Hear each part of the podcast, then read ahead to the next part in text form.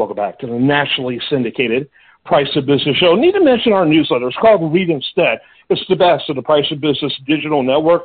Includes my interviews with New York Times best-selling authors, major media per- personalities, Nobel Prize winners, and former members of Congress and uh, DOJ officials. Like I have this segment. We love having Barbara Comstock on the program. She's typically on a couple of times a month.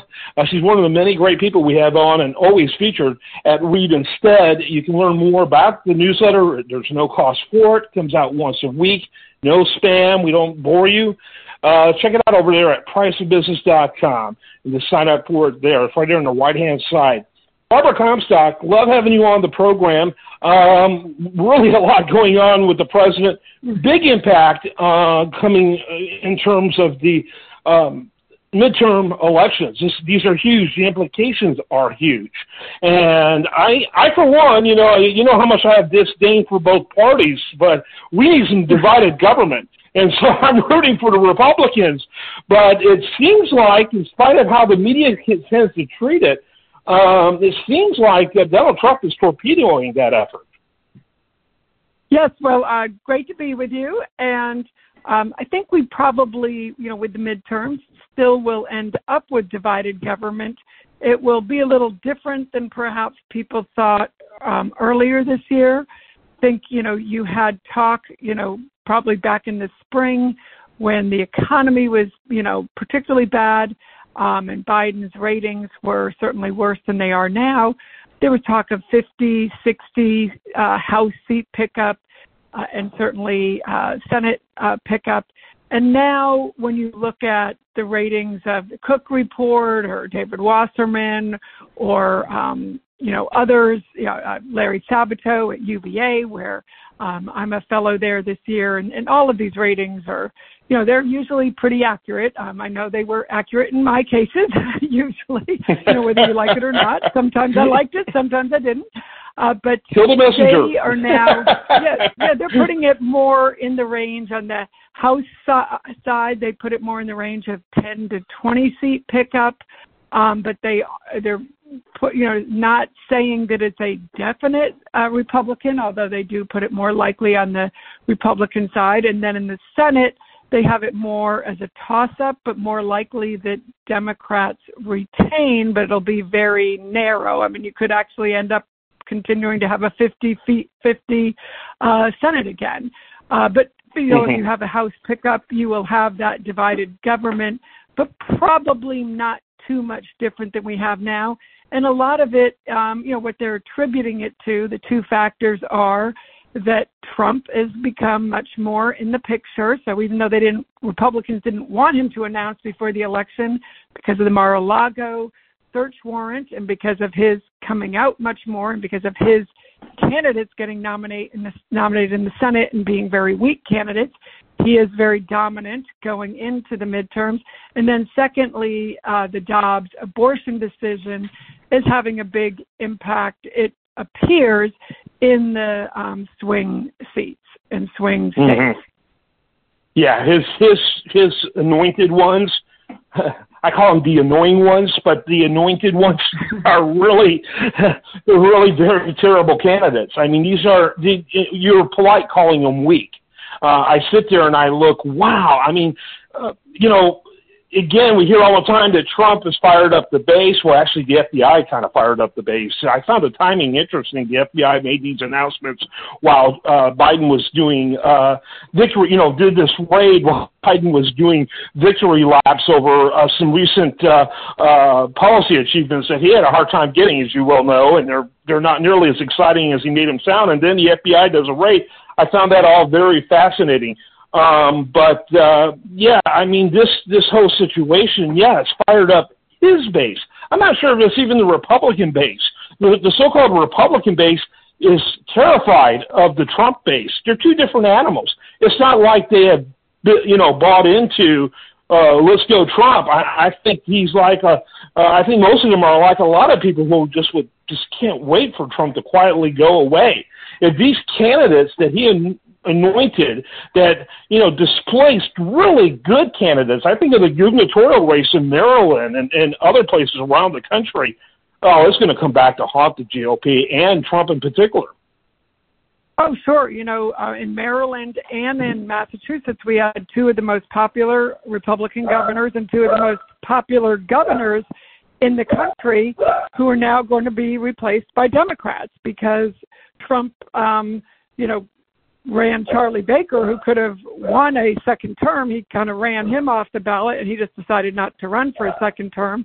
And then in Maryland, a you know a more moderate, really just kind of a centrist right, sensible conservative candidate got um, you know uh, upended by a Trump you know MAGA conser- you know, not even a conservative because it's somebody who's so, you know, was there on January 6th as an election denier and somebody who will go down to a resounding defeat in Maryland. So you don't, it's someone who won't even have a shot.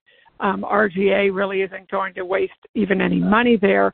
So you do, and, th- and then you have in Pennsylvania, certainly Oz is looking like he's heading to defeat um, Doug Mastriano, who dresses up in Confederate costumes, and again, an election denier who is running way behind in fundraising.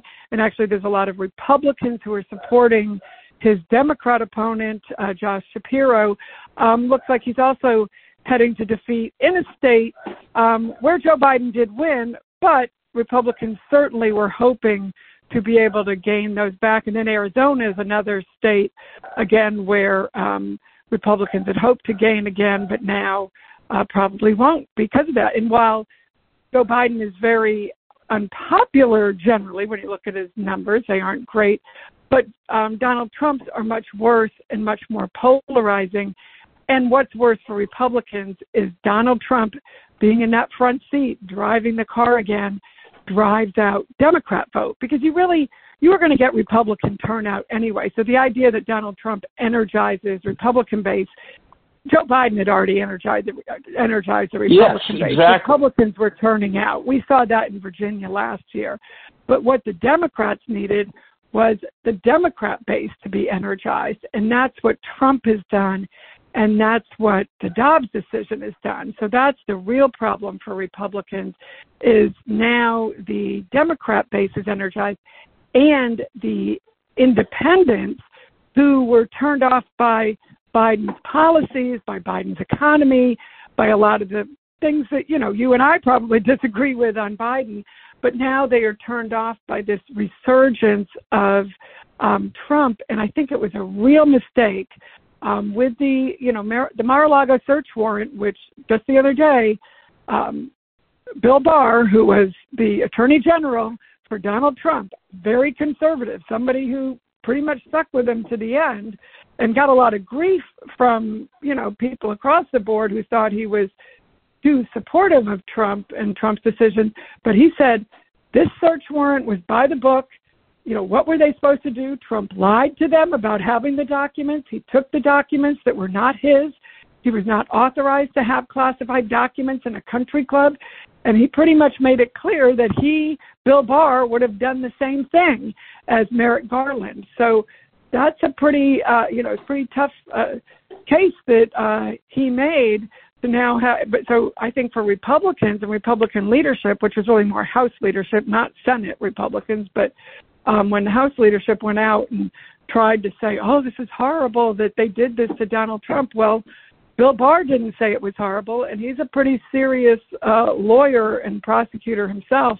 And he made the case that you know what else are you supposed to do? Let let a guy steal documents and keep him in a country club where he's inviting everyone into his office where these things were apparently stashed in his desk amongst other things where anybody could have just come by and who knows uh, what was in there? We still it's don't so bizarre. know, but it certainly Yeah. was not um, legitimate in any way.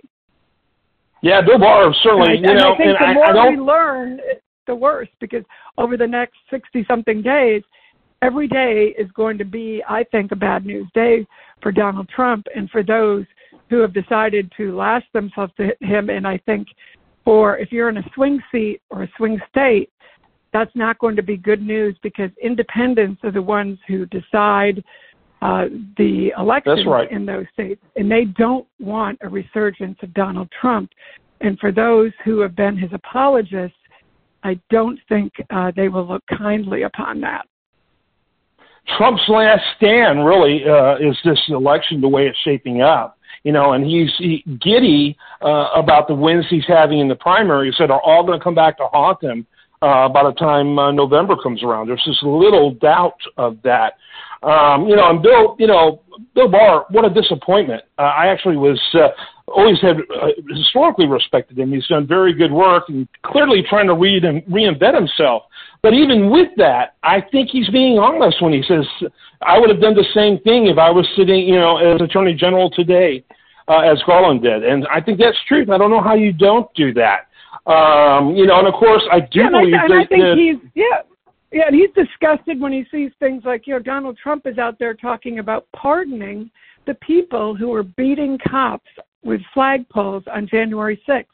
And yeah. on Saturday night, when he was in Pennsylvania, he said he had a woman whose uh, nephew was one of these people who was put in jail, who is somebody who dresses up looking like Hitler, and you know has made you know anti-Semitic remarks, and you know he's been put in jail because he is a dangerous person. So you have these kind of people who have been put in jail who are very dangerous people who Trump is now saying he wants to pardon and he's calling them patriots and most independents, and I think a good portion of Republicans, whether it's 10, 20, 30 percent, I certainly hope it's more, find that kind of conduct repulsive. Unfortunately, a lot of them don't see that because if, unfortunately, if you watch Fox News or if you watch these conservative stations, you're not hearing about that. You don't hear about Trump saying he's going to pardon uh, these people and actually what they've done. And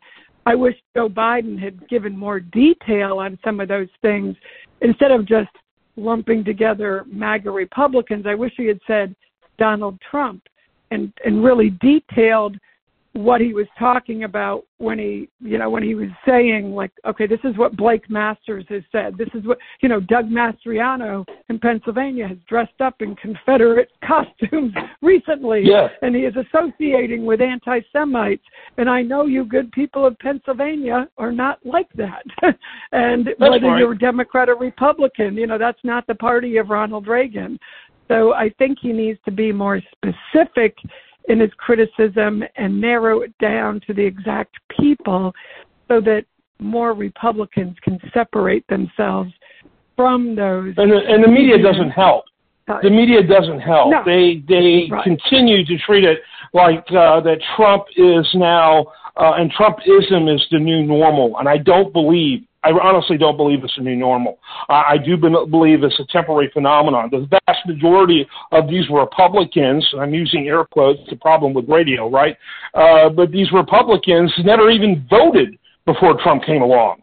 If they did vote, they, let alone being partisan, they weren't partisan. A lot of these people that are being treated like, like, uh, you know, Republicans and certainly conservatives, give me a break. They're more authoritarian than uh, um, the American tradition of conservatism, and uh, you know the media doesn't help with that. He he is like a I I, I gotta continue to believe that he's like a temporary disease that has to be eradicated uh, on the GOP if the GOP is going to be normal, and I believe that will naturally happen for existential reasons because the GOP cannot survive uh, the kind of momentum and success they were going into November and have anything but a you know anything short of a real turnaround in terms of uh, the House, in my opinion, is going to be looked poorly upon in a lot of the conditions that led going into this election. I mean, what an opportunity lost. Well, it wasn't lost; it was stolen by Trump. Yeah, just like those documents were stolen. This election, you know, the, the victory that could have been won by Republicans focusing on failed policies of Biden and focusing on what they wanted to do issues wise is going to once again be stolen by a sore loser president who won't stop I mean former president who won't stop talking about um, an election that he lost and looking backwards instead of what the American people want you to do is talk about their future, not the past of a sore loser down in Florida who just can't, you know, face reality and get over it. And I think, you know, I think this will pass, and I, I don't believe I don't believe Donald Trump will be the nominee. I don't think I don't think Joe Biden will be. I don't think either of these men will be on the ticket in 2024.